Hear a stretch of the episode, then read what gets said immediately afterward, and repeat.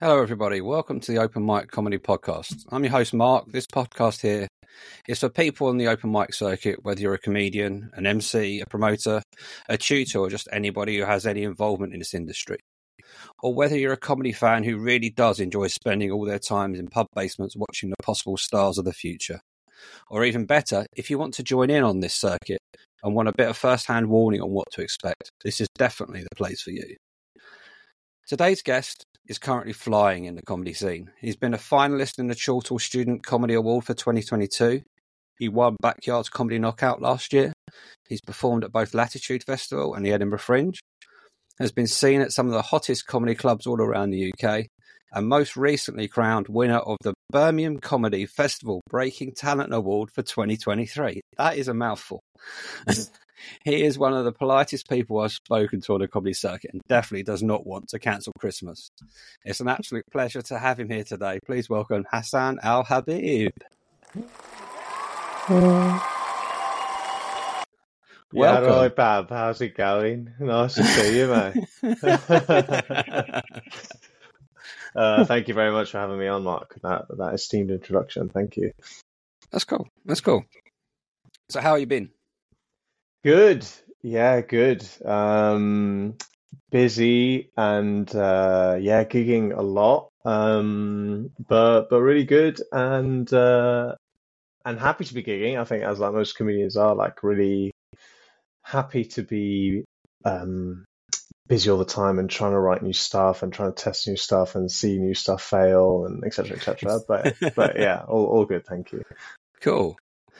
So I guess the first question for every stand-up is how long have you been doing this and how and why did you take into this journey of trying to make people laugh?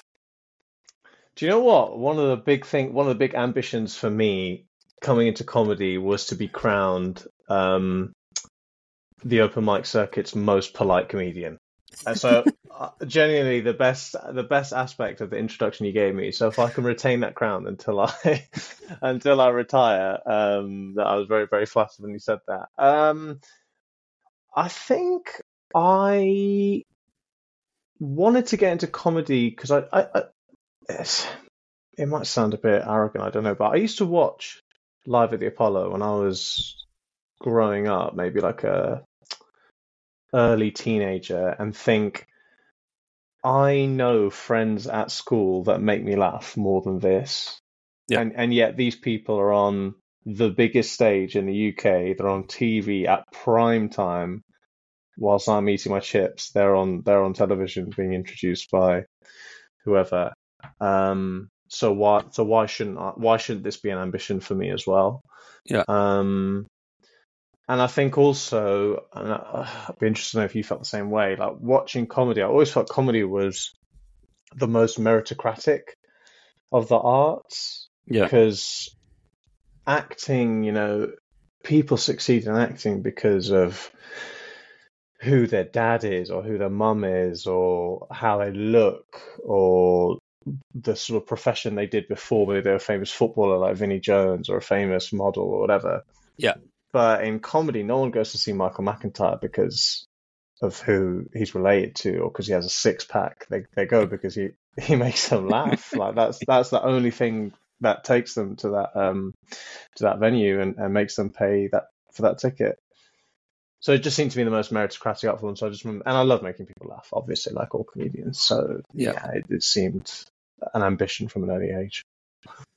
Yeah, it's I think I saw somebody describe a comedian as your own writer, producer, actor, and director all in one. So I guess it does require a bit of a rounding of skills, whether we're all good at all of those skills or not. I think it's something that we as comedians try to... I say comedians. I don't call myself a comedian, but we try to learn as we go. Absolutely. I don't want to stand still. I want to move forward. I want to learn how to do things, and just watching other people do it it can be quite inspiring. So you mentioned friends. You've seen friends that are funnier than the people at the Apollo and stuff like that. So have any of those friends got on to do anything? Or have you just gone nuts? See you later, boys. I'm off. I don't know that I had any other friends. It's a good question. I don't know that I had any other friends growing up who wanted to be comedians. I don't know anyone from school.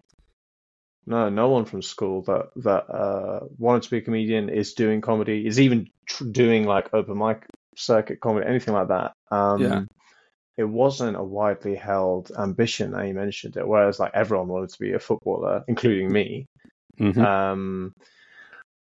It's not something I've entirely ruled out either, but we'll see how bad this injury crisis at Liverpool gets. Let's clock on speed dial. Yeah, exactly.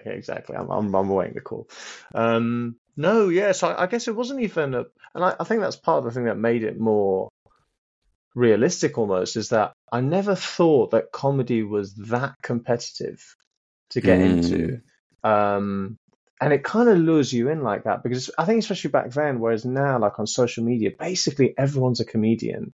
And in that list you gave of things that comedians have to be, I think a really key one is, unfortunately, publicist. You have to be your own publicist. You have to be pushing yourself out there, and really the best and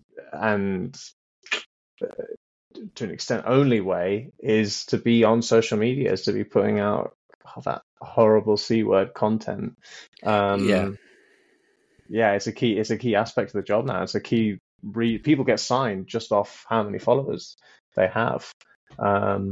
Huge aspect of the industry now, which just didn't exist really when I was growing up, which is not that long ago. So how long have you been doing this for now? Since you first stepped on stage?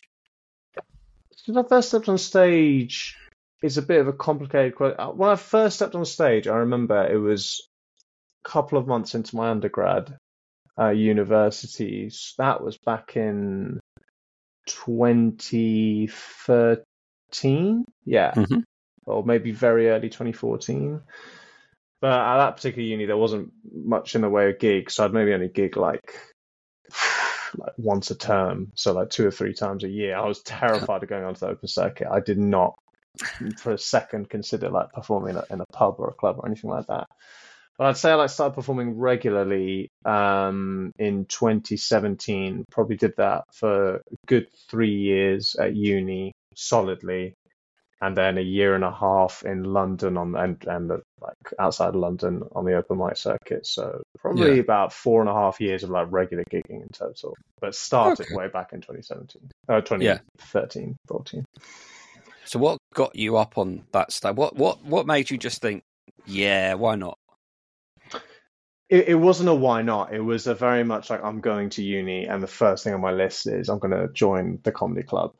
Right. And I remember being absolutely devastated when I'm flicking through the freshers brochure or guide of all the clubs they've got, and going under C, and there was like croquet, but no comedy. I was absolutely devastated. And I remember someone set up a comedy society in January and like publicized it. And I went to the first meeting and I was the only guy there. I was the only person there. There was just the two founders and me.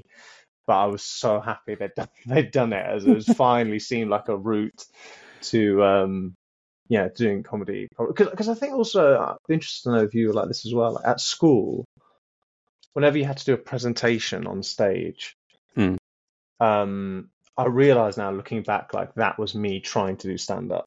I was always like putting into my set, my script. I was always putting like highlighting little bits where you could have jokes here, and under the proviso of you keeping them engaged, which of course you are. If you're the only person telling jokes in a presentation, everyone is going to be listening to your presentation. Yeah. But I loved it so much. And if you made like the teacher laugh as well, that was like an added bonus, because they're not supposed to laugh at your jokes, but they find it that funny they can't resist. It was the best high in the world. And I think you get the same thing now, where if you're like, the equivalent now is if you're at a comedy competition, or like a gong show, horrible things, gong shows, and you make a comedian laugh, Yeah. You see comedian laugh, you think, oh, okay, I've done that. That one's like really good for whatever reason. So yeah, no, it was on the to-do list, top of the to-do list to join the comedy club. It was something I really, really wanted to start sooner rather than later when I got to mine was slightly different in that I was a very quiet person at school, and I had no inclination to be anything like that. I had nothing. I decided I only got into, it sounds bizarre, I only got into comedy in November 2022. Mm. And that was only because I went to my first ever open mic night. At that point, my journey, my comedy before that was the stuff you see on TV. Yeah. The most alternative comedy I'd seen, or you wouldn't even call it underground, was to go and see that man up there, Dave Gorman, right, do his Google Whack adventure in Leeds on a whim, because I thought, oh, he's a comedian, he's funny, I've got nothing else to do tonight. So I went to see that, and I enjoyed that.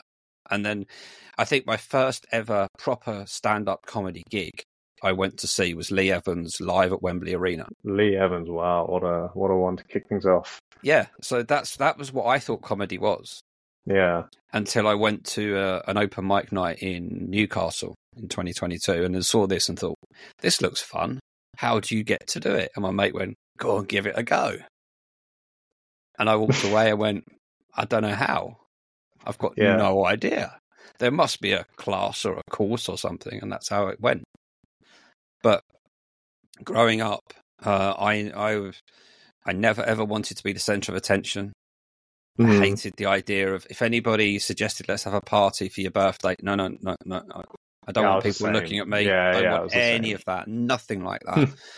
And then after that night at the Stand in Newcastle, it was, let's see how this goes. And it's confused everybody ever since. They're like, but you never wanted to do this. It's like, but I realised that in the job that I do, I'm quite comfortable standing in front of 100, 200 people giving a presentation or a training course. Yeah. And that's a lot easier because you're not trying to make them laugh. But, if you're doing a training course for a day, 2 days or whatever, then you've got to try and make it some elements of fun. So that's kind of how I got into it rather than anything else. The desire, I probably wouldn't even speak to a teacher at school, to be honest. Yeah. Yeah, I get what you... I mean, Mark Cox, Lee Evans, that explains why you were always carrying that towel on stage. I always sweat. But it's so true because what you see, you're right, like so often you see a comedian perform and you think, oh, I didn't even realize that could be comedy. That what they're doing on stage is like expanding the horizon, expanding the scope of what comedy can be, which is why I think like a lot of the people hopefully listening to this are like comedians that are trying to get better or trying to start the circuit or on the circuit now. And like one of the best pieces of advice I ever got given as a comedian was watch comedy. As simple as that. Watch comedy. Like if you're at a gig, if possible, like come for the beginning of the gig, stay to the end of the gig and see all the comedians perform. Like watch sitcoms, watch specials on Netflix all the time, because it's active, it's learning, it's teaching you different joke structures, it's teaching you about timing, it's teaching you about delivery, it's teaching you about how, for example, difficult topics can be joked about. Also, even things like what are comedians wearing? Like what are comedians,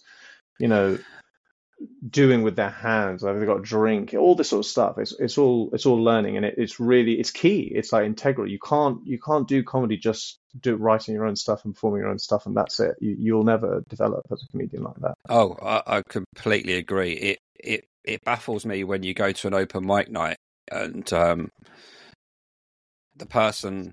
one of the comedians is there, sat at the back of the room, not doing anything, not engaging with what's going on, looking at their phone, waiting for themselves to go on stage, do their 5 minutes, come off, and then either leave or go to the other bar and have a drink. And you're just kind of like, you're missing this opportunity of seeing what other people are doing. Whether you've got years of experience or not, but that time you see something different. Yeah. and unexpected.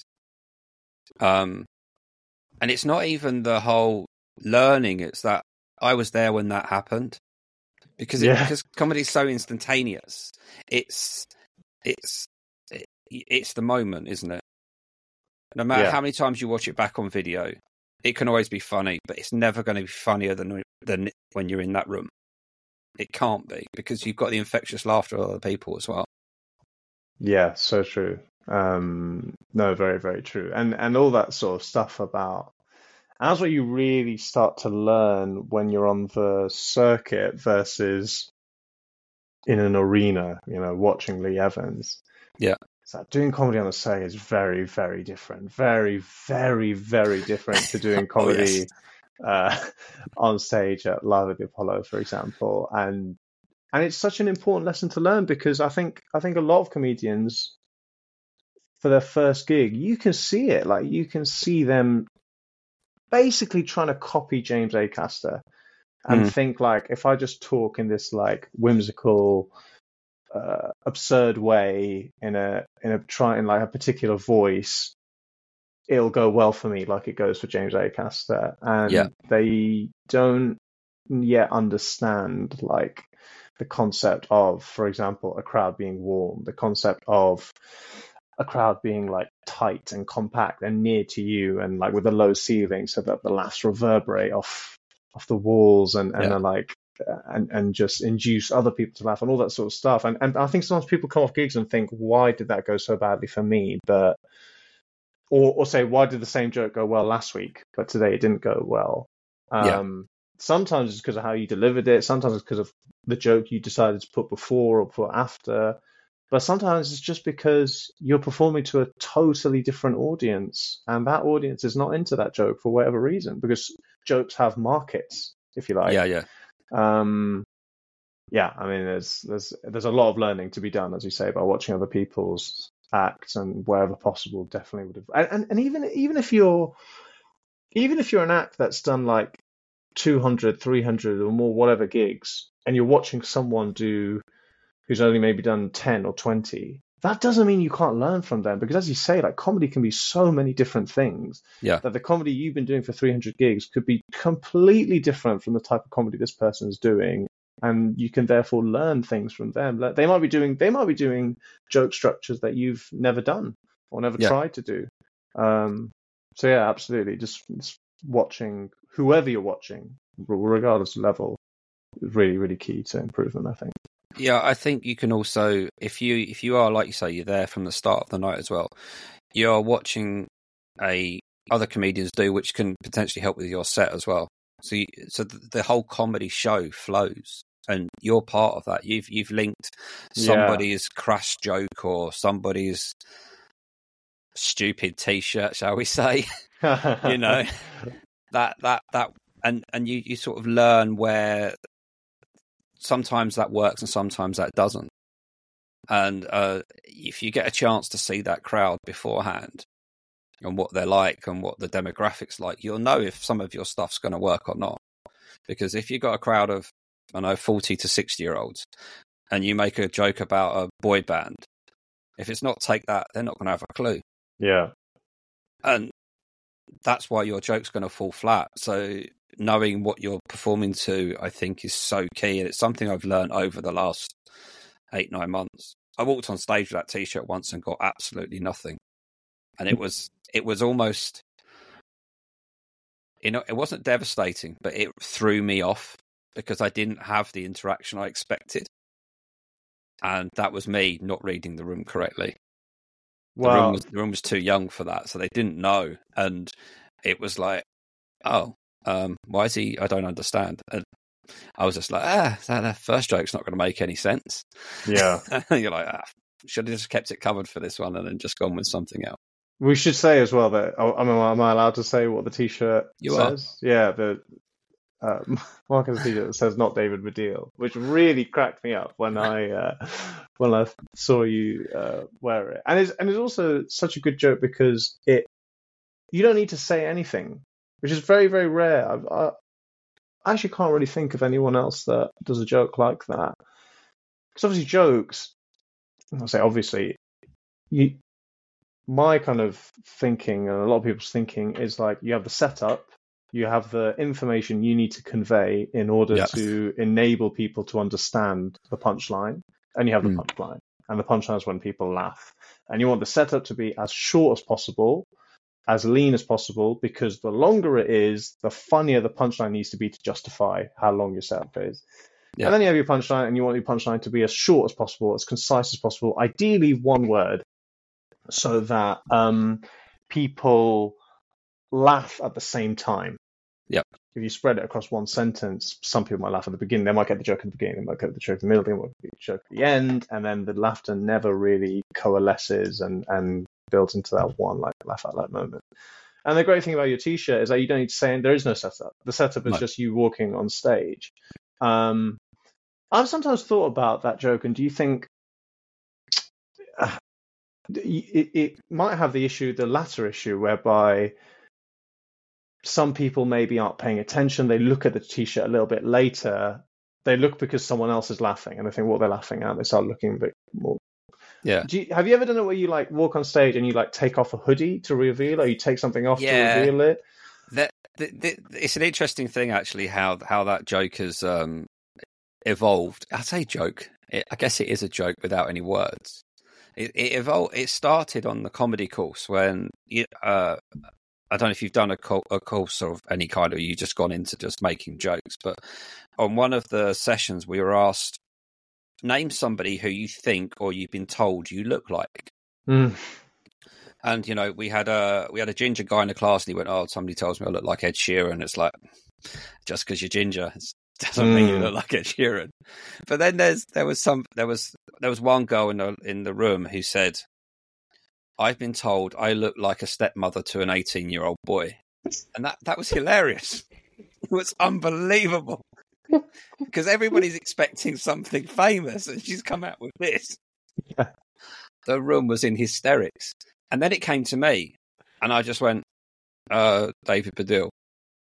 And everybody in the room just went, nodded and went, yep, yep, yep. And I thought to myself, how can I leverage that? And I told no one I was doing this.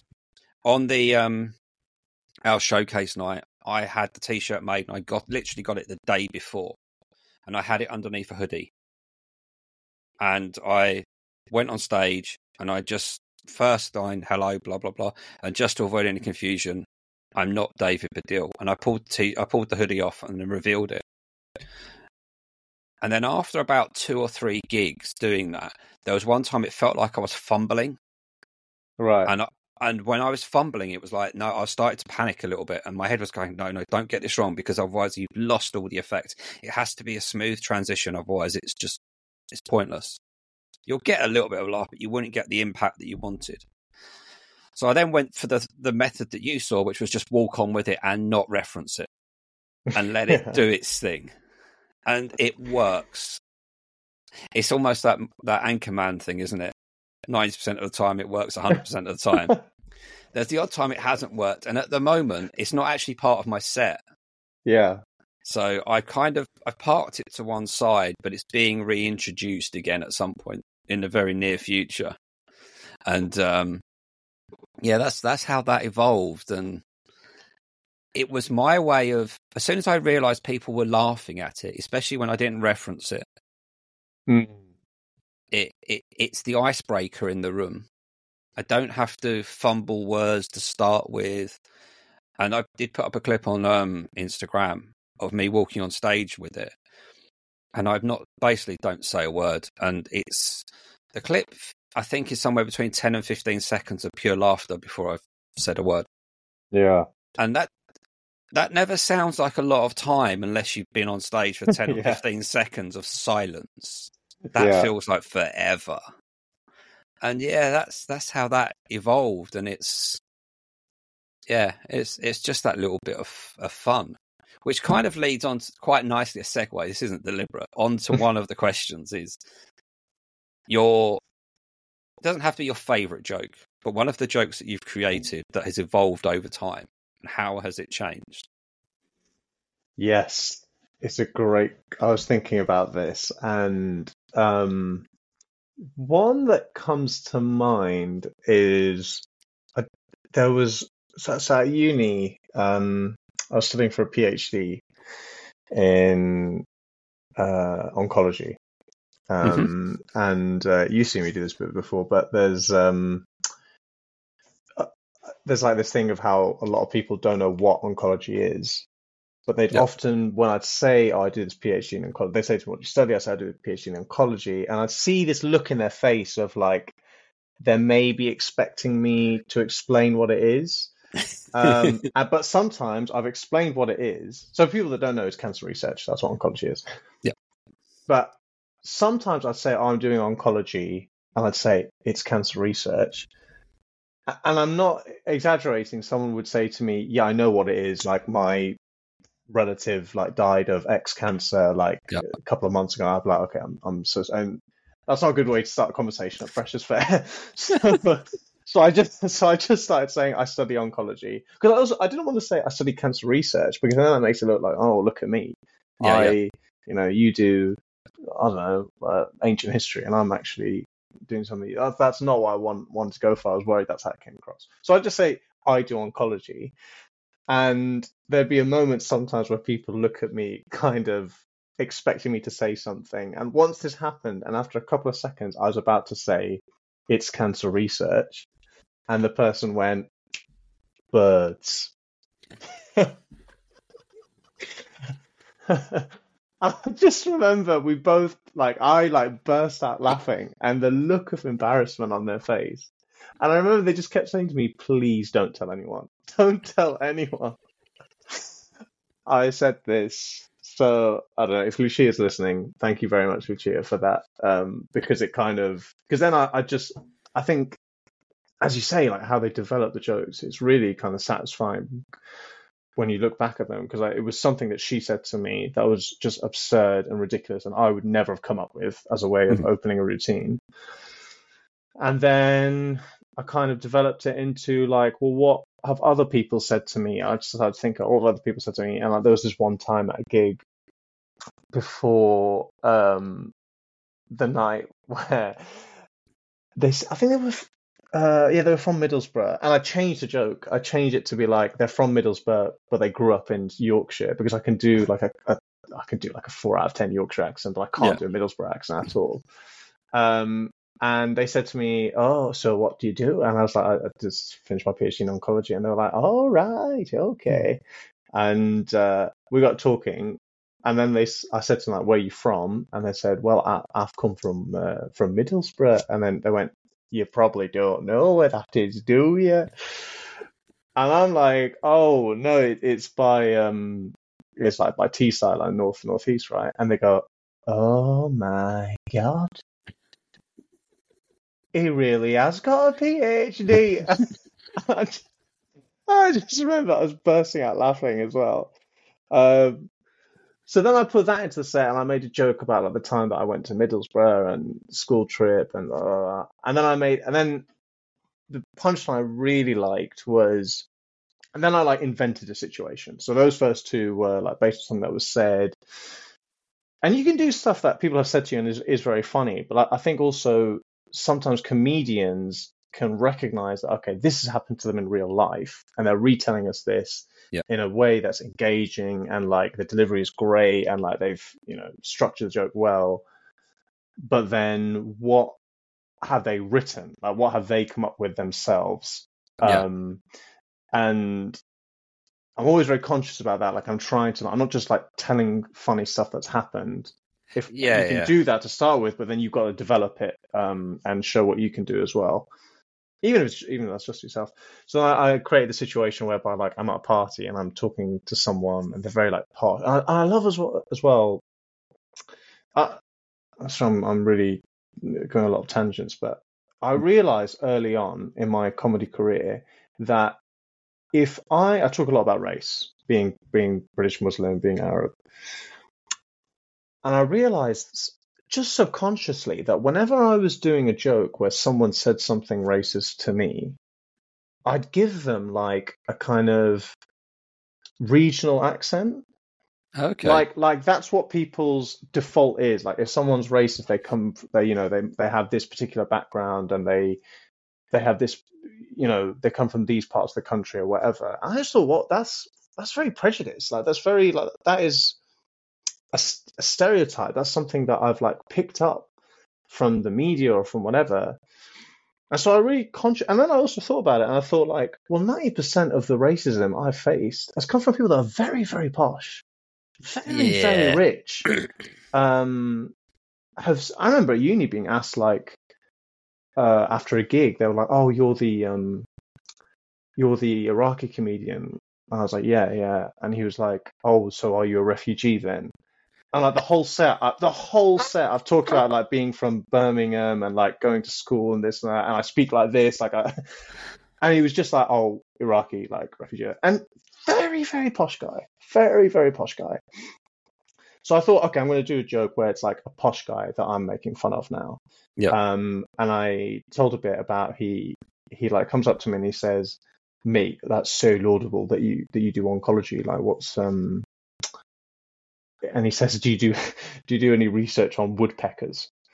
And I say, "Oh, sorry, I think you're thinking of ornithology, not oncology, ornithology. I just do cancer research." And he says, "Wait a minute, mate, wait. That's still pretty good, mate. That's still pretty good." And I remember that worked, and I remember just saying it and thinking, just as a throwaway line, but it got the biggest laugh of that section. And then I thought, well, how can you follow it up? Because when you've done a really good punchline, it's I only learned this term recently, but there's the idea of tags, the idea if you can stick on another punchline that uses the same setup, but it's another easy laugh to get because you've already done the setup. And I added this tag of saying how, he says, "Oh, mate, it's still pretty good." And he says, "To be fair, mate, I didn't even know they could get cancer." And I was so happy with that punchline because it was the first one's funny, but in my opinion, the second one's funnier. So the people think, okay, the first one's really funny. That's it. That's the end of the bit. And then you come up with the second one that builds on the exact same setup, but is hopefully funnier in really quick succession. For me, that's often the highlight of the set, and it's very satisfying because, as you say, it started with something someone randomly said to me in 2018. That's amazing. That's really good. That's really. I think it's. I'm just getting to the point where you sort of learn on how to phrase things and how to. What is the actual punchline of the joke? What is the word that makes people laugh? Mm. And how you can just turn a joke from you almost inverse it in a weird kind of way. Because I have a line that started off something along the lines of "My brain's as empty as a Rishi Sunak promise," right? Which in itself is quite okay, but somebody said. Try changing it. So now the line is, "My brain is as empty as a promise from Rishi Sunak." And for some reason, a word ending in a K has an impact in somebody's head because it's such a strong word, a strong letter. It doesn't feel like there's anything else after. Yeah. It's almost saying that's the end.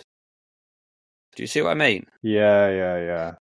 And it's those interesting things I'm finding and learning about how the psychology of the brain works and stuff. And I fall into the trap sometimes of, I don't know if you've done this, and you may have done it in the past, is when a joke doesn't quite go as well as you think it should. But rather than stopping at the punchline and moving on to the next joke, you say a couple of extra words after it. Mm-hmm. In the hope that it's going to compensate and bring people back into that punchline.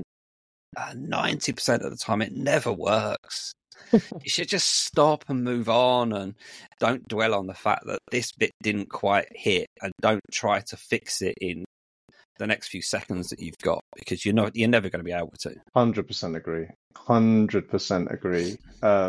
What you're saying about the K, that is really fun. I'd never thought about that, and it makes sense. It reminds me of how Rowan Atkinson with Mr. Bean. I remember, like, if you read the Wikipedia article, like, there's a section where it just talks about, like, how funny his pronunciation of the letter B is when he goes "broom." It's like there's something about it that's so, it's like even the way a particular letter sounds, like the phonetics, it can make a huge difference to how funny a joke is or why you find the joke funny. And like that, it's really it's like science. It's like you're looking, you do the joke a number of times and then you get back data and you look at the data and you think, well, what did I change between each joke? What could be the reason that the laugh is greater or lesser now? And trying to understand why the joke is funny, such a vital skill when you're a comedian, because then when you understand why something is funny, you can apply it to different things and you can start thinking of, okay, well, this is why joke A is funny. Joke B, or maybe joke D or E or F later on in the set, I want to make them funny for different reasons to keep it like fresh for whatever, keep it engaging. And what you said about, that's so true. The number of times I always say, like, if a joke doesn't go well, and you're expecting it to go well, it's a punchline. I always try and do one or two things. Number one, 90% of the time, I just keep going and act like it wasn't, as you say, it wasn't a joke anyway. That's fine that you didn't laugh at it. I didn't expect you to laugh at it. And maintain that level of confidence that you're presenting your set with. Or number two is if you can find something really funny to say in the moment. I used to have a joke where I'd say, there's a tabloid newspaper I saw that said Muslims are waging a war on Christmas.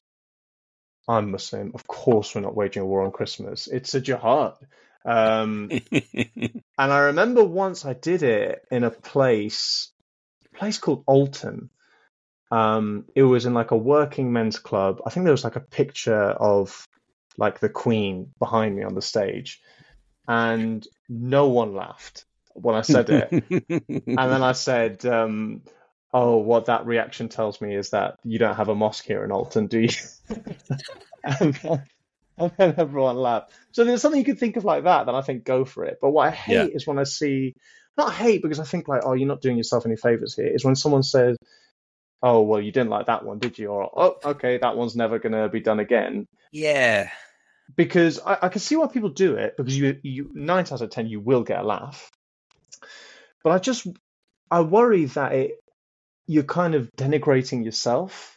Mm. You're making people think, because people don't know, like when you go on stage, you could be on the Apollo. Like some people, they don't even know, like they don't even watch Apollo. They just, you might actually be on the Apollo. Like Joe Lycett could come into their comedy club. There's people around that won't know who Joe Lycett is. Yeah. And if Joe Lycett does an opening joke, that's not great. And the audience is made up of people that 90% of them don't know who Joe Lycett is. It will not go great for Joe Lycett. Yeah. So when you do a joke that you say, like, you kind of denigrate yourself, and people start to think, oh, he's just an amateur. Yeah, we don't need to treat his joke seriously. We don't need to expect to laugh at each joke. And I worry that if you lose that, you have a really strong opener, and then you do another joke, and people start thinking, "Oh, he's not that funny. I won't laugh at the rest of his set." I think the risks are too high with doing that sort of stuff. Yeah, it's like when I've never done this, but I've seen other comedians do it, and I do. I did a workshop once, and the guy running it said, never ever say this. And it's when a comedian comes on and says, I'm going to try some new stuff, are you up for this?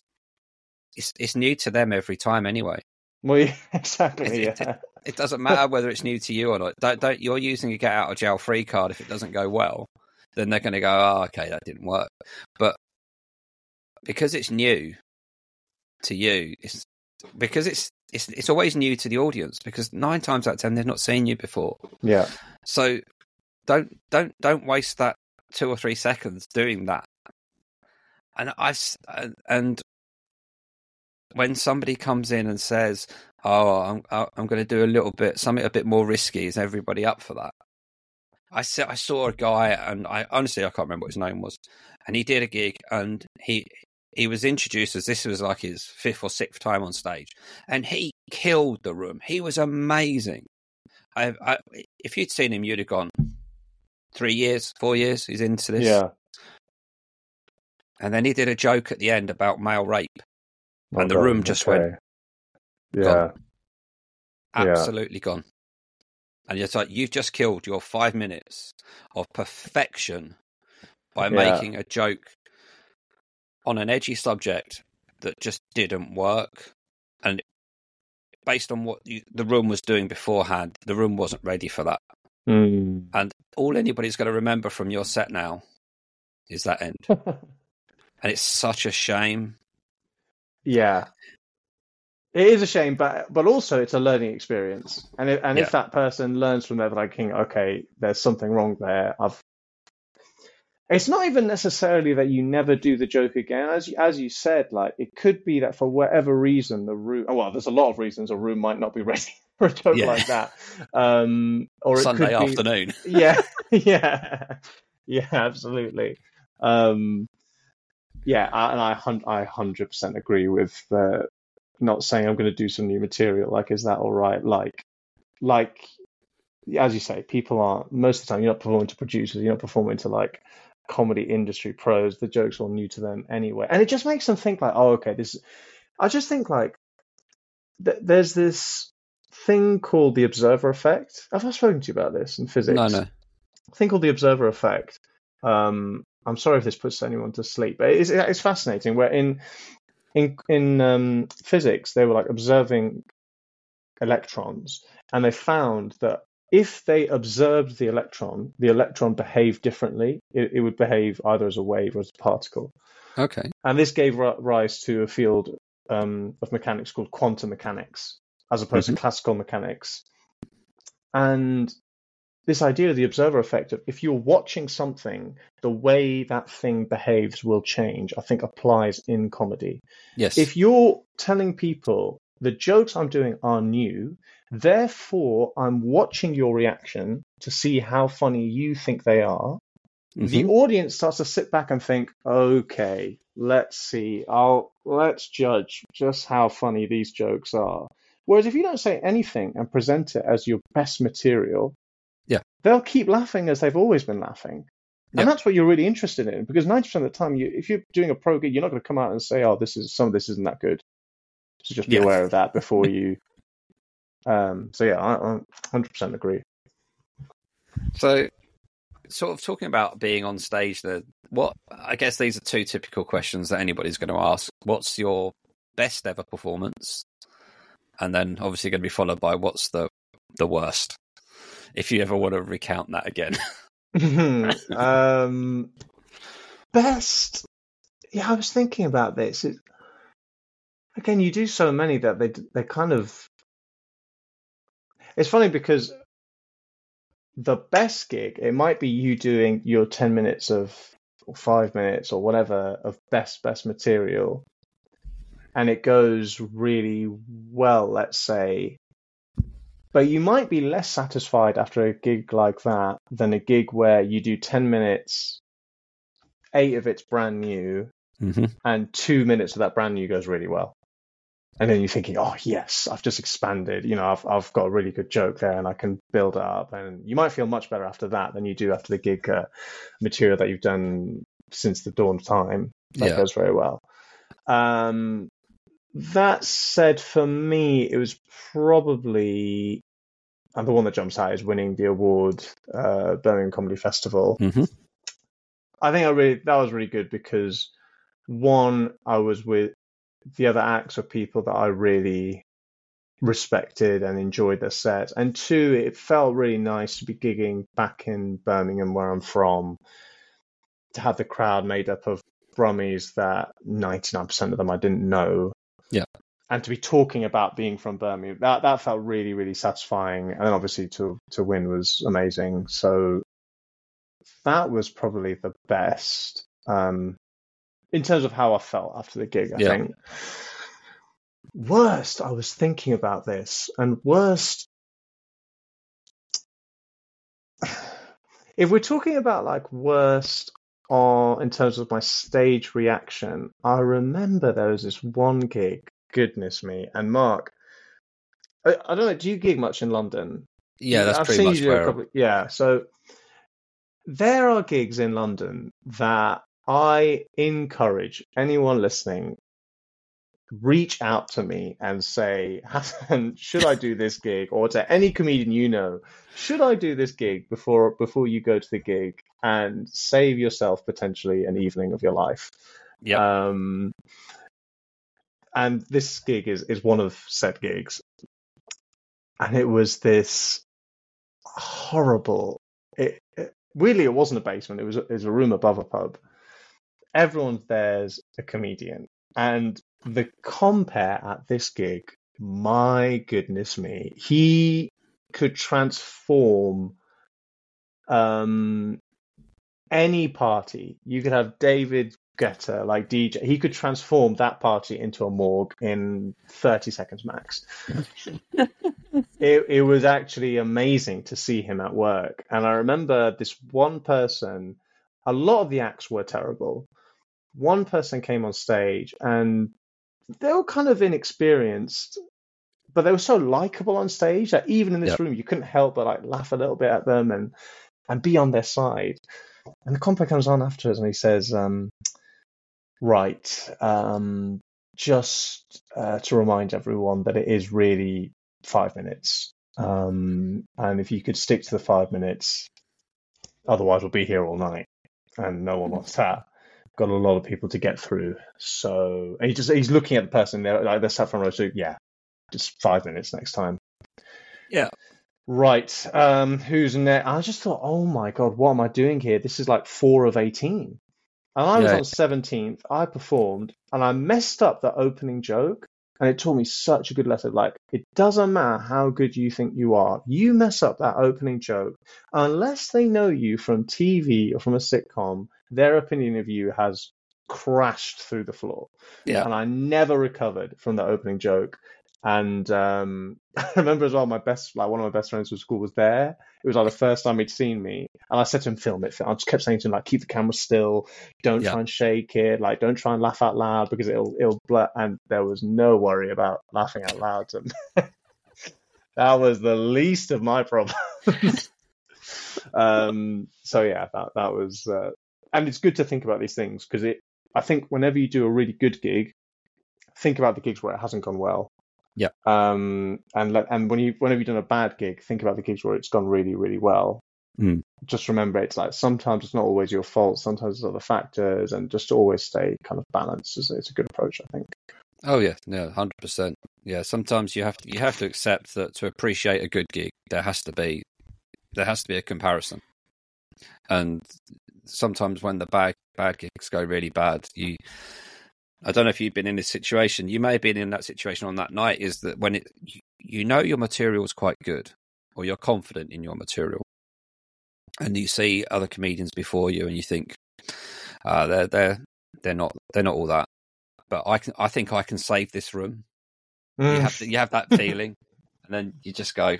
Just when you come off stage, you go, I didn't save that room at all.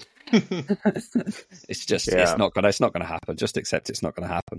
Yeah, and I've done that so many times. Well, I say so many times. I've done that at least 2 or 3 times at a particular night where the night is just comedians, and you look at the comedians in the room, and you kind of, some of them you can go up and have a chat with and introduce yourself. And there's some that feel very standoffish, as a lot of comedians can be sometimes.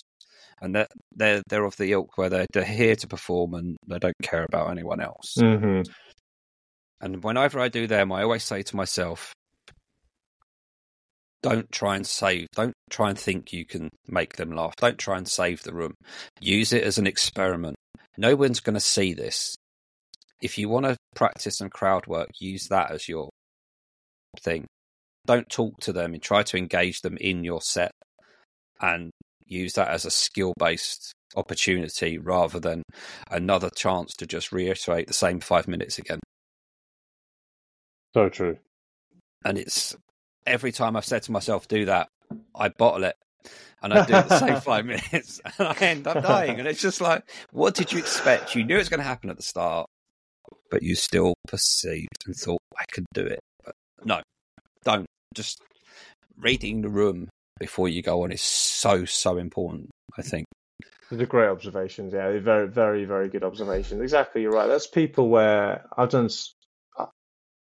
I think any big gig I've done where there's like more than, even if it's just more than like 30 people in the crowd, By the end of like 10 minutes, or even like if you're doing a 20, like 15 minutes, I can pick out people in the crowd that look upset.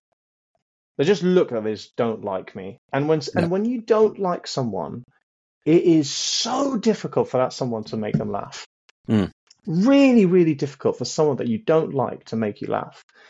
And you just have to accept that. You just have to, like, as you say, you're playing to less of the room. Yeah. And don't worry about the people that aren't laughing. Worry about the people who laugh when the joke is funny and don't laugh when it's not. Yeah. Because those are the ones that are really telling you a lot of useful information. The ones that laugh irrespective of what you say, because maybe you've got friends in the crowd, great, thanks for coming. But the ones that you're really focusing on, as you say, those ones that feel meritocratic. They're laughing when they think the joke's funny and not when it's not. So actually, this kind of, you mentioned earlier about the winning of the competition. How did you, was that an ambition just to enter it and see what happened, or how did that process work? Because I'd not heard of the being from the South. Not heard of the very long winner's title.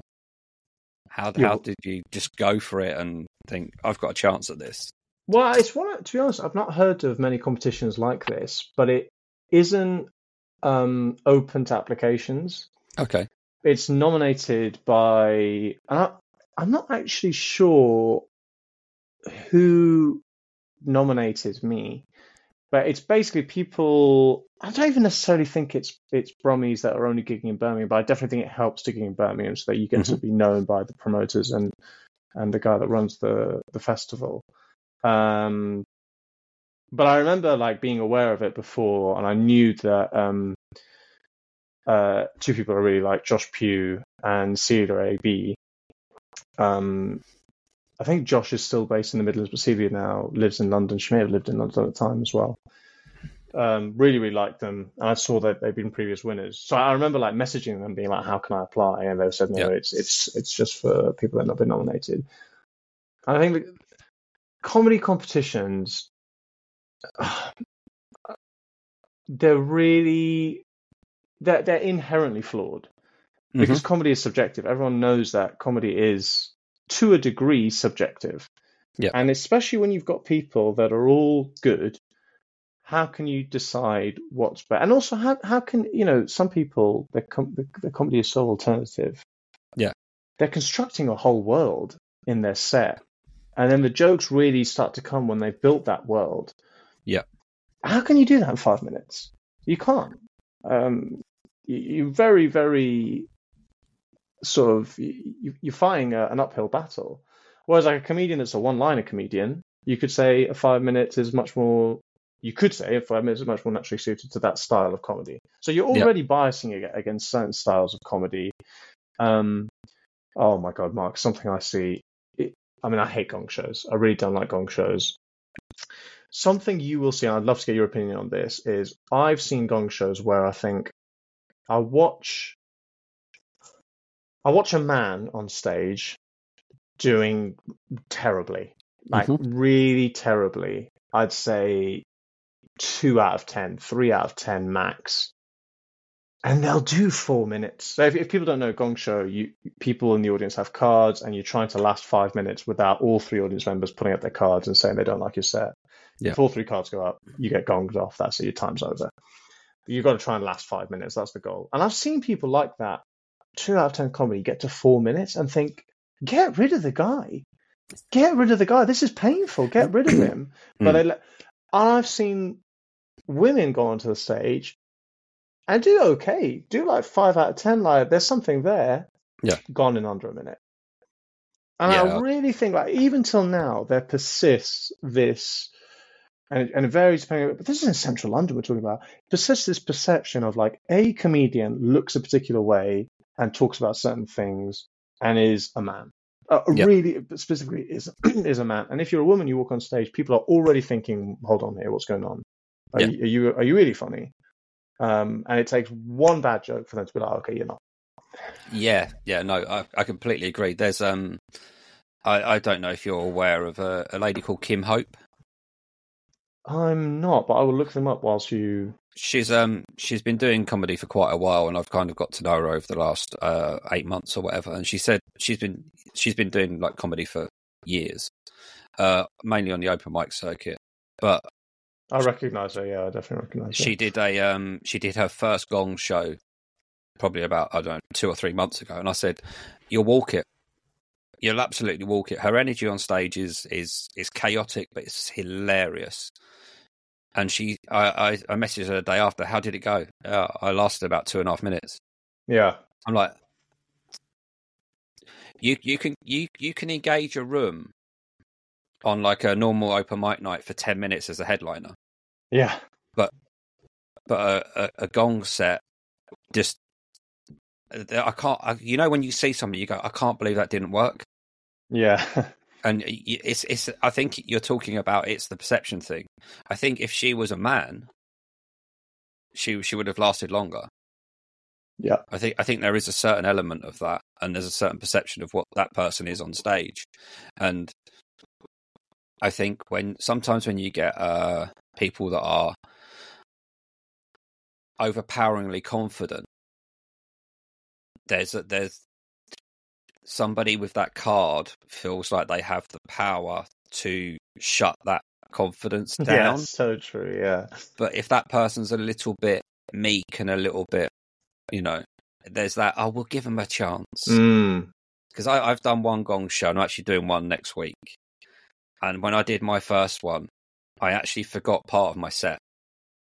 And I said something like, this always happens. This is, I'm new to this. And I got a cheer. Yeah, and I got to 4.5 minutes, and it's just like, you've sat through all of this, and you've missed the punchline of the whole set. Yeah, it wasn't a Gong set. I know that, but I thought I'd give it a go for a bit of a laugh. But yeah, the perception of some is interesting especially when I've seen some acts which I just don't understand. I can't talk too much about them because they're so unique. But when you see something and you kind of go, it's just not for me. But it's fine. But if I was at a Gong show and I was an audience member and it wasn't for me, I'd feel more inclined to leave them on in the hope they'd win me over. Because I think there's a couple of others I know that have done some Gong shows, and he did one just before Christmas, and he put it on Facebook. I asked how it went. He said, he said, before I finished my first joke, there was a woman in the front row who was waving a card. And this was at Beat the Blackout, where you get 2 minute free grace. Yeah. And he hadn't finished his first joke, and she's got a card up. It's like, that's not how this works. I know people that have gone on stage and they said, hi, I'm X, I'm gay, card up straight away. I mean, what message are you? I mean, it's one person. I'm not saying there's not anything bad about the particular venue or whatever, but that is it. It's like three people, and you can have the whole crowd laughing, and sometimes three people don't like the joke, and that's it. So it's luck. Like, a lot of luck is involved. Yeah. I don't want to denigrate anyone that does Gong shows or is like really, but I just think, something I would change about this comedy circuit, I'd make people less invested in Gong shows. Because I think a lot of people, they do them and they think like that's how they're going to be spotted, or that's how they're going to be seen by a venue. And 99% of the time, that is not... Like, people do King Gong at Comedy Store in London. It's like the most famous Gong show, the most brutal Gong show. And I know people that have like done it like 4 or 5 times. They're thinking like, the next time I'll get another and I'll be that much closer. People win the Gong Store and they win King Gong and they never get their promised 10 minutes at the Comedy Store. Or they do their promised 10 minutes at the Comedy Store and that's it. They never hear from the Comedy Store again. You do not get into the Comedy Store long term by winning King Gong. No. But for a lot of open mic comedians who are yet to hear the wisdom of the Open Mic Podcast with Mark Cox... Where else do they go for this knowledge? No one teaches you, you're going into comedy, just read this quick PDF that tells you this is how King Gong really works, this is how Gong shows really work, this is how you get booked, this is how you write emails to promoters, this is how you get on, blah, blah, blah. Which is why a lot of people do courses and why courses are I know some people think, oh, I've seen someone post about how they're like, they're making comedy, they're like packing out with too many people and they're making it difficult to get on gigs. So there's so many people. What a ridiculous thing to say. These people, like, comedy is inherently like a bit inaccessible because of how steep the learning curve is. All these people are doing is teaching people how to navigate that curve. Mm-hmm. And you have people saying, oh, there's too many. That's competition. Like, if you think you're struggling because of how many people there are that have graduated from courses, my advice would be become better at comedy. Yeah. So that you stand out more. There's such an elitism about some people in comedy. They really think that they have a God-given right to be doing comedy and anyone else. It frustrates me a lot. That's an interesting point, actually, because one of the things that has been I've seen recently is that when we talk about comedy courses and people doing them to get onto it, is the sheer number of people that go beyond the showcase from the comedy course is so small. Mm. In the course that I did, I'm coming up to 40 gigs.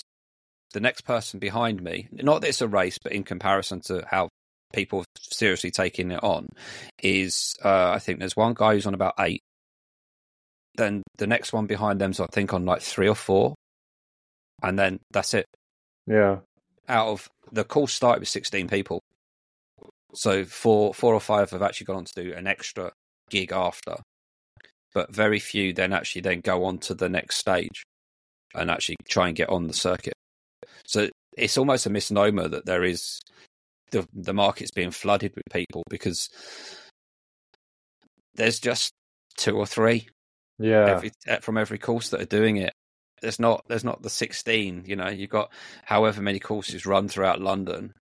You're not getting 100% turnover of everybody then going on to actually doing a show. I think people are just frustrated that comedy's tough. Comedy's like competitive, and that's exactly as you say. The reason comedy is so competitive is not because of comedy; it's because of like Instagram and social media and YouTube has made people think, oh, anyone can be a comedian. Yes, and that's how it should be. That is how it should be. It should be that anyone thinks they can. You know, that's why I think a lot of people do comedy, because they don't feel that the same barriers exist. Yeah, the other thing I'd always say about some things is that you don't get hung up about clap-off competitions and stuff like that. Mm, absolutely, they're always quite. If you don't bring enough people, you're not going to win. Just accept that. If you're there to perform, just perform your bit, enjoy it, and then if you get something out of it, then great. I think I think inherently the clap-off is a poor way of judging an audience judging a competition. Of course. But I also think that there's some way you'd vote for your top 2 or 3 or whatever out of everybody you've seen, which again I think is it's not the best way. The best way I've seen recently, and I know you won this one of the heats, was the clap back to reality, where the audience members vote on each person. They don't vote for their favourite. Yeah. They vote on, you know, on whatever the scale is, 1 to 5, and say, yeah, that guy had me in hysterics. That's a 5. That guy was pretty good. That girl was very good. I'll give her a 4. That kind of thing. And you're voting that, you're giving that person a score based on the merit of what you've seen, not in comparison to what other people are doing. If you see what I mean? Honestly, yeah, that scoring system is going to... If Gary patents that, it'll make him a millionaire. It's a really, really clever system. And obviously, but ultimately, as you said, I really think that's the most important thing. If you're a comedian listening to this podcast, Open Mic Comedian, I think the most important advice has just been said. When you said, like, don't go into competitions really hung up about winning or not. Because it's a comedy competition. How is that ever going to be fair? Even with Gary's fantastic 5-star scoring system, it's never going to be fully... It's impossible for it to be fair, because people have different tastes, different people on the night. You might have got different scores, whatever, different judges, whatever. Like, and I think you begin to realise that is that the people that from this kind of current crop of people that are doing the circuit now Do you honestly think that the guys that make it onto Live at the Apollo will be the ones that necessarily won the gong shows or won? Like, no, yeah. That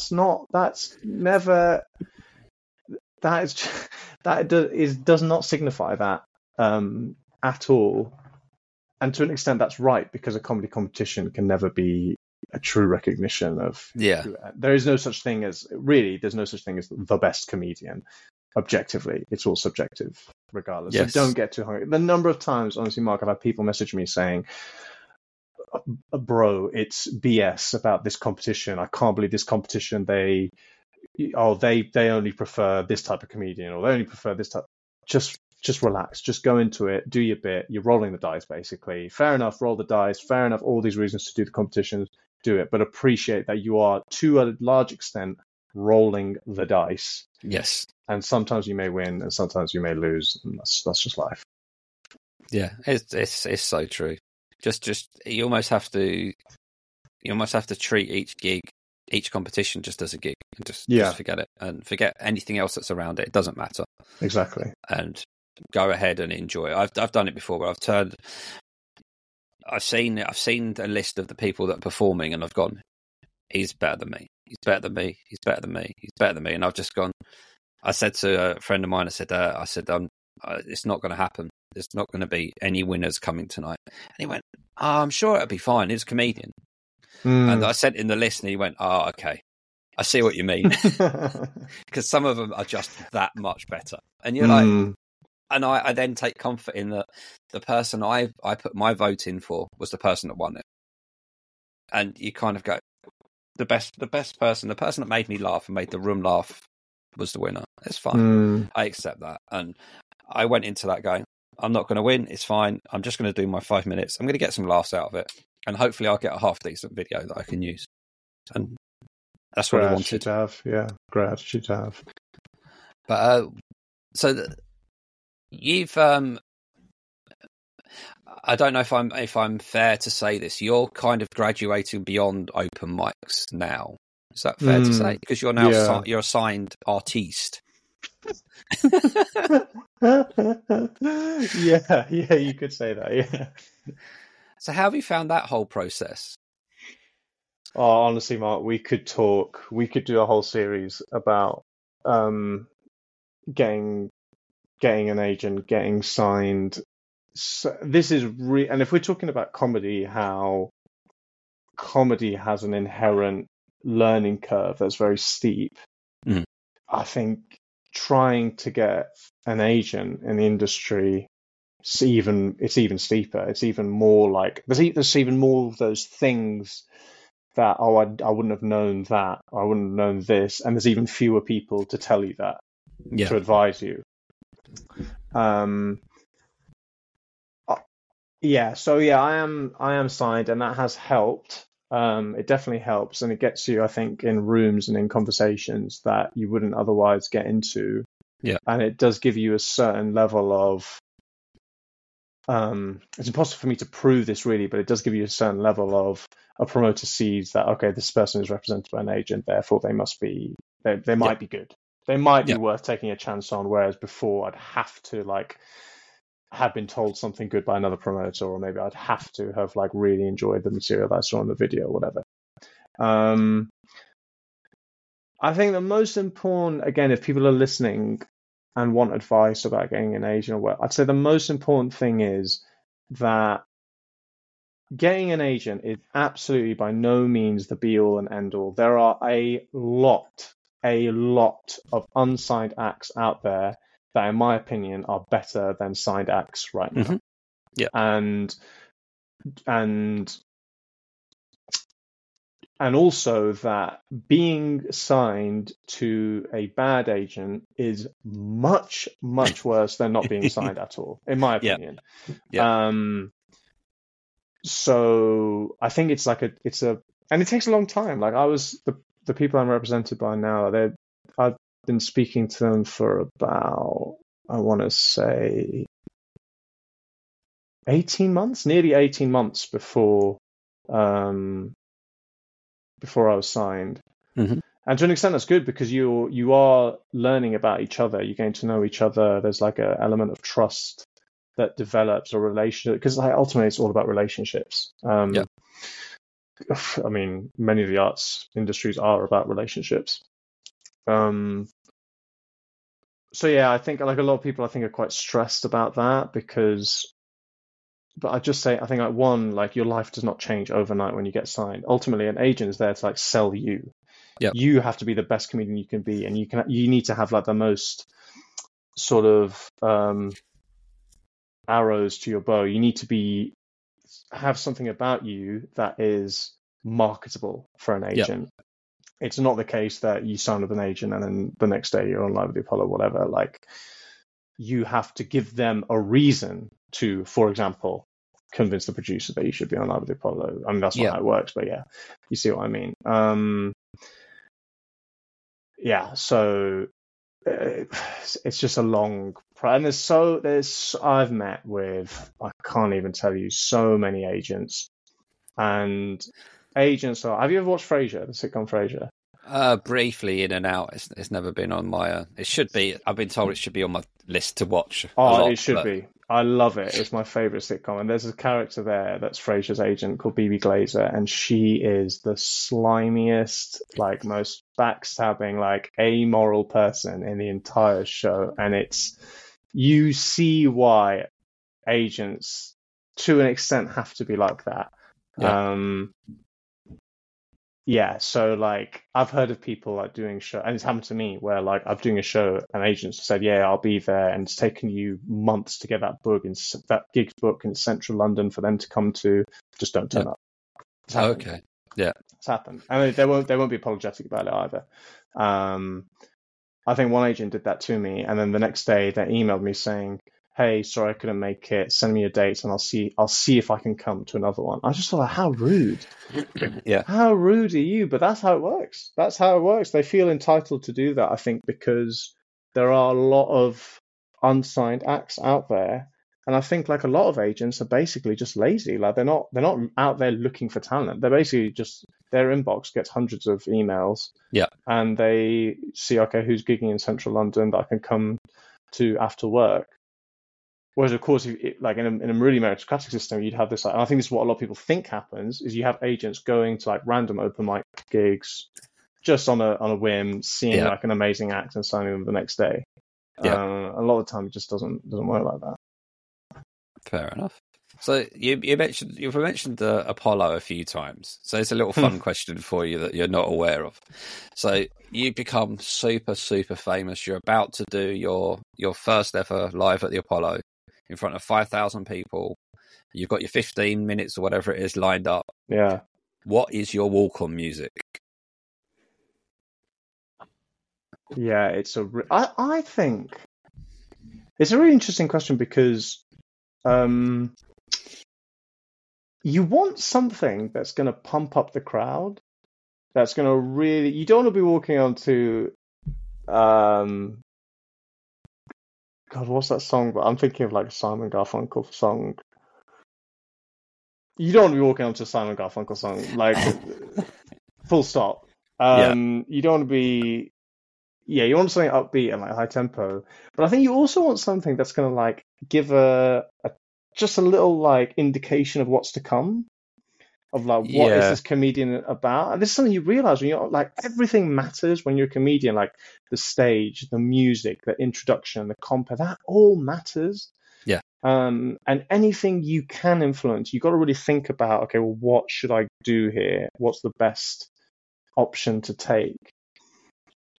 I think probably it's maybe a bit hack, but like I probably have like an Arabic song. Yeah, just something to give you an indication of like, even you just like hear music and you'd be like, oh, okay, you don't normally hear this kind of music on like the BBC. Like, what's this guy about? But then you also have to think. I used to open with a joke that I'd say, oh, my uncle came to visit me from Birmingham, and he came to visit me from Bristol, visit us in Birmingham, and I showed him round. And after I say to him, what do you think? And he says, oh, it's a bit dangerous. He's from Baghdad. So if you're doing a joke like that, you don't want the audience to know necessarily that you're Arabic beforehand. Yeah, yeah. Because I look quite like a little bit ethnically ambiguous. I specifically don't. Even the fact it's annoying that I'm called Hassan. I'd much rather be called Marc. So it comes as even more of a surprise. So you've got to think about that. But yeah, I think there's like some Arabic. So there's a song called I think it's called Habibi Nur al-Ain. My Arabic is terrible, but I think it means it's better than mine. Marc, I've seen your bit about a bar in Baghdad. You're being harsh on yourself there, Marc. But yeah, I think an Arabic song probably has a song called Habibi Nur al-Ain, which means my darling, the light of my eye. Okay. Check out on Spotify, people. It's an interesting one. What certain people pick. It's quite. I think everybody thinks of, my immediate thought is obviously the upbeat thing. It's the punch. It's the classic one is, for me, the classic one that I is synonymous with one particular comedian is AC/DC. Yeah. And that immediate punch. It just has that room's going to be bang. But you make a really good point is if you make the room bang, and you're not that energetic, you've immediately then brought the mood of the room down. So you can almost go the other way and have like a it's probably a really famous piece of music. You know the film Snatch? You get heard of it. There's a little bit of an instrumental stuff that's like then it's I think it's based around Greek music, I think, and it kind of like does a build. It's like a very I can't remember the tune. I'd have to find it and probably link it at some point and send it to you. But it builds and builds and builds and builds and builds and builds and builds and builds and then boom, and then it's you. Yeah, and then it's up to you to do the rest. There's no hit. It's the building of it that kind of keeps you going. Yeah. Mm. So I think that's an interesting one because my original one has always been I'd love to go out to Chumbawamba and tub thumping, but now you've said it would kill the room as soon as I spoke. Everyone's like, I remember this song from the 90s or the 2000s, whenever it was. Yeah, yeah. And then it's like, that's not going to work. It is. It's interesting. And because like obviously it's very rare that I've certainly in my experience that you do a gig and they ask you, what walk on music do you want? Yeah, that's what I'm saying at the Apollo. That's right. Yeah, your big stage to show yourself off. Well, I've never. Go on. No, so you never. It's not something that you get the chance to practice. No, which you should to do the research to realize it is Chumbawamba appropriate or not. You find out on the night with Chumbawamba. It's an interesting one. So where else am I going to go with this? Yeah, your recent show, Too Fast, no, Too Muslim, Too Furious. Too Furious. That's it. Yeah, that's the one. How did that? How explain the show and how it got to? Yeah. It's myself and my good friend and fellow comedian, excellent comedian called Aisha Amanduri. I remember we were just at the Fringe last year, and I was always thinking about people to do a split hour with, because going from like open mic to doing an hour is a big leap, and anything you can do to kind of stagger that and make it a bit more manageable, you do. So a lot of people, they split an hour between two comedians, and it also gives you like a friend and someone to kind of discuss with, and because comedy can be a lonely experience. I just remember seeing her at a competition and really liking her set, and she talked about being Muslim. Muslim women on the circuit are rare, very rare. Women comedians in general are rare, and it's almost scary how little we knew each other when we decided to do the show. We were just talking at the Fringe. I think it was the second time we'd spoken in person. Yeah. And I almost half jokingly said, "Oh, we should do a show." And she was like, "Yeah, absolutely, we should." she's just a very driven person. She did like a lot of the hard work, like to get it. We did a Top Secret a couple of weeks ago, which was amazing. The venue were great, and I think also we called it 2 Muslim 2 Furious. I think because we thought, like if you go to Top Secret, a lot of work in progress shows, they'll do them at like 6 p.m. So they'll do them before like the main show at 8 p.m. or one of the main shows at 8 p.m. And 9 times out of 10, the show's just called Name the Comedian, Work in Progress. Yeah. And I just look at them and I think, oh, work in progress is 60% of the title of your show. Like 60% of your show is telling people the show's not going to be that good. Yeah. And I thought we didn't want to do that. We wanted to have something, and to an extent I get that. Like if you're seeing, you know, John Bishop, for example, you turn up to a show and you think, wait, this isn't as good as Live at the Apollo. It's actually good to know it's work in progress. That's why he's writing jokes for them. And there's a certain appeal with that. But like with us, no one's coming because, you know, our friends will come, but like no one's coming because, whoa, Hassan Al-Habib and Aisha Amanduri show Top Secret. So you want to sell it to them. And we thought like 2 Muslim 2 Furious just made us laugh. Like it's obviously based on the Fast and Furious film. There's 2 Muslims. And the idea also of Muslims being furious, I think, really. I mean, we'd open the show by saying we called it 2 Muslim 2 Furious because we're both Muslim and we watch the news. And it was really good. Like it was so many people came. I think more than 100 people came. I just remember thinking, oh, it's a good brand. It was a lot of people that I'd not normally see at a comedy gig. Part of that is because Top Secret is such a famous brand and loads of people walk in on the day. But I remember thinking, that thing of like branding is not something you have to think about as an open mic comedian to the same extent, but you realize as well that like really top people in the industry, I think agents look for that as well. They look for something like, what is marketable about this person? Yeah. Because when someone says, I really like Joe Lycett, they never say, it's rare for them to say, like, I like him because of this particular joke that he did or this particular joke structure. Yeah. It's more about what's he like? How does he make them feel? Like, what is it about him? What's the personality, the brand? And I think, it's realizing that ultimately, as you say, when we were saying at the beginning, like comedy, you have to be your own producer, you have to be your own publicist. You do have to think about these things. What is going to get people through the door is a massive challenge. Yeah. And then a challenge of making them laugh is almost separate to that. It's another challenge entirely. So have you got any plans to fringe it this year or more single shows? I think we're definitely going to do some more single like work in progress shows.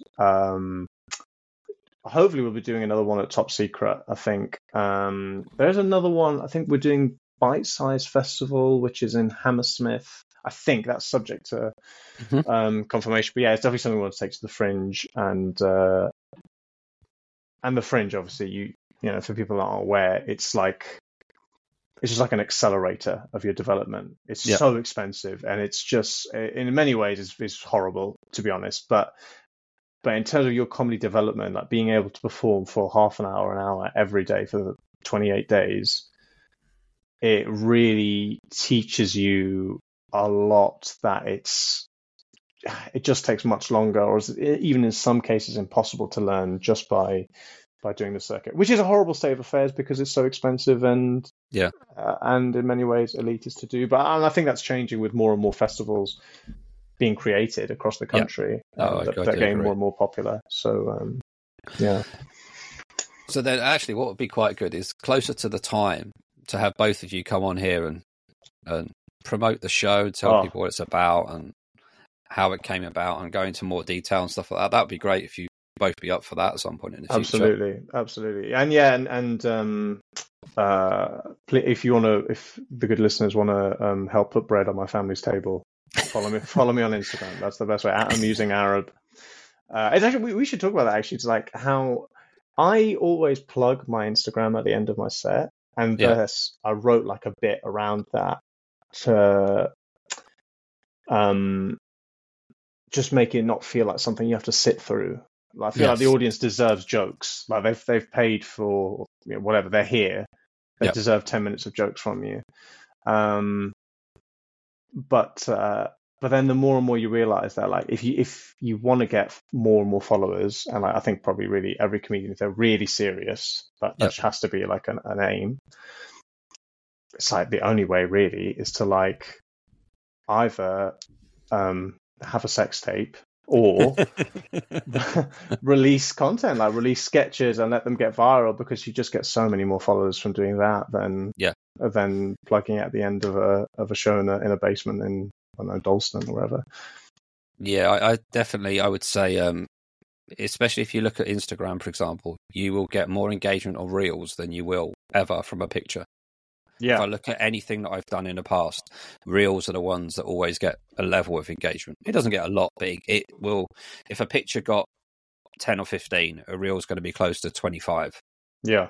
So there's something in that the type of content that people are consuming now is very much video based. And the one mistake I see quite a few people do is they don't put subtitles on it. Yeah. Yeah, there's a massive thing now where most people, the stats say that most people that consume stuff on Instagram do it when the phone's on silent. Yeah.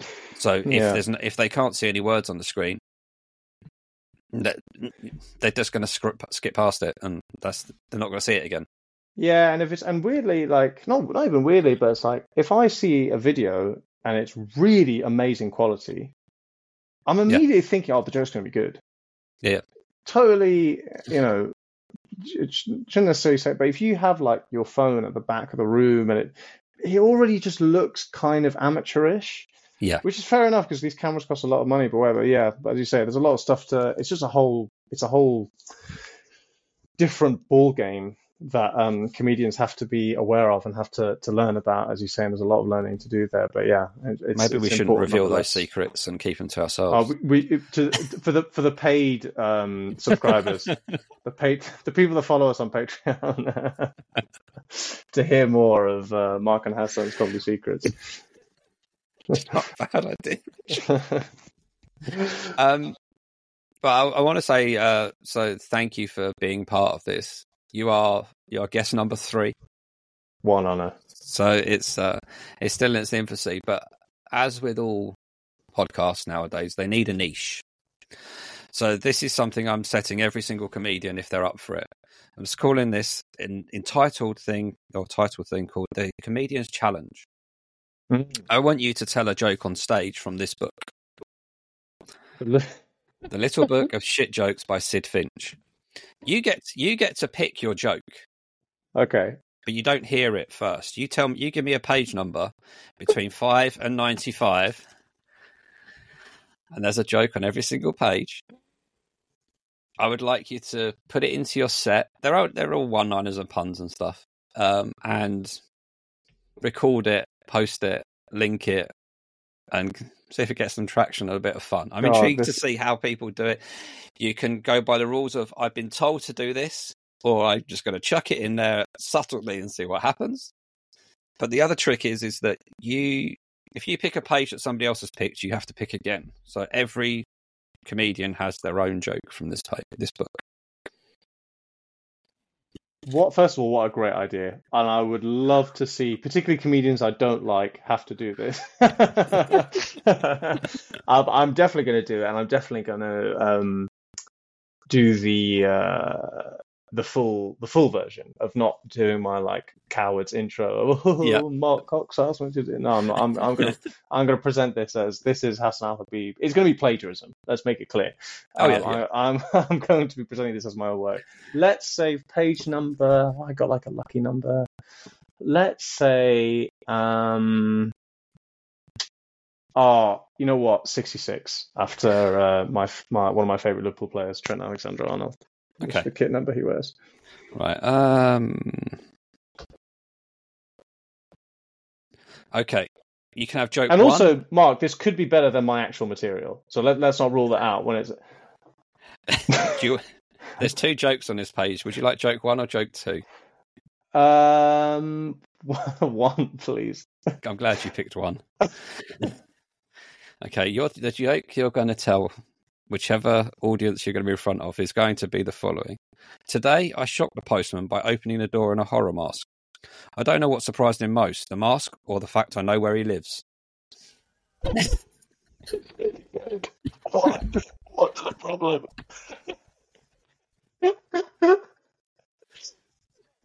Mark, it's going to be very demoralising when that gets the biggest laugh of my set. I don't know how I'm supposed to take that as a comedian. No, thank you for that gift. I can't wait to do it. That's actually one of the best ones. That's a really good one. That's pretty good. What could I have had? What was number two?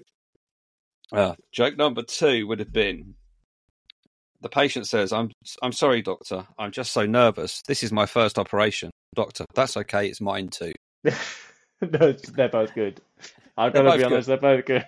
But you're right. I prefer them more.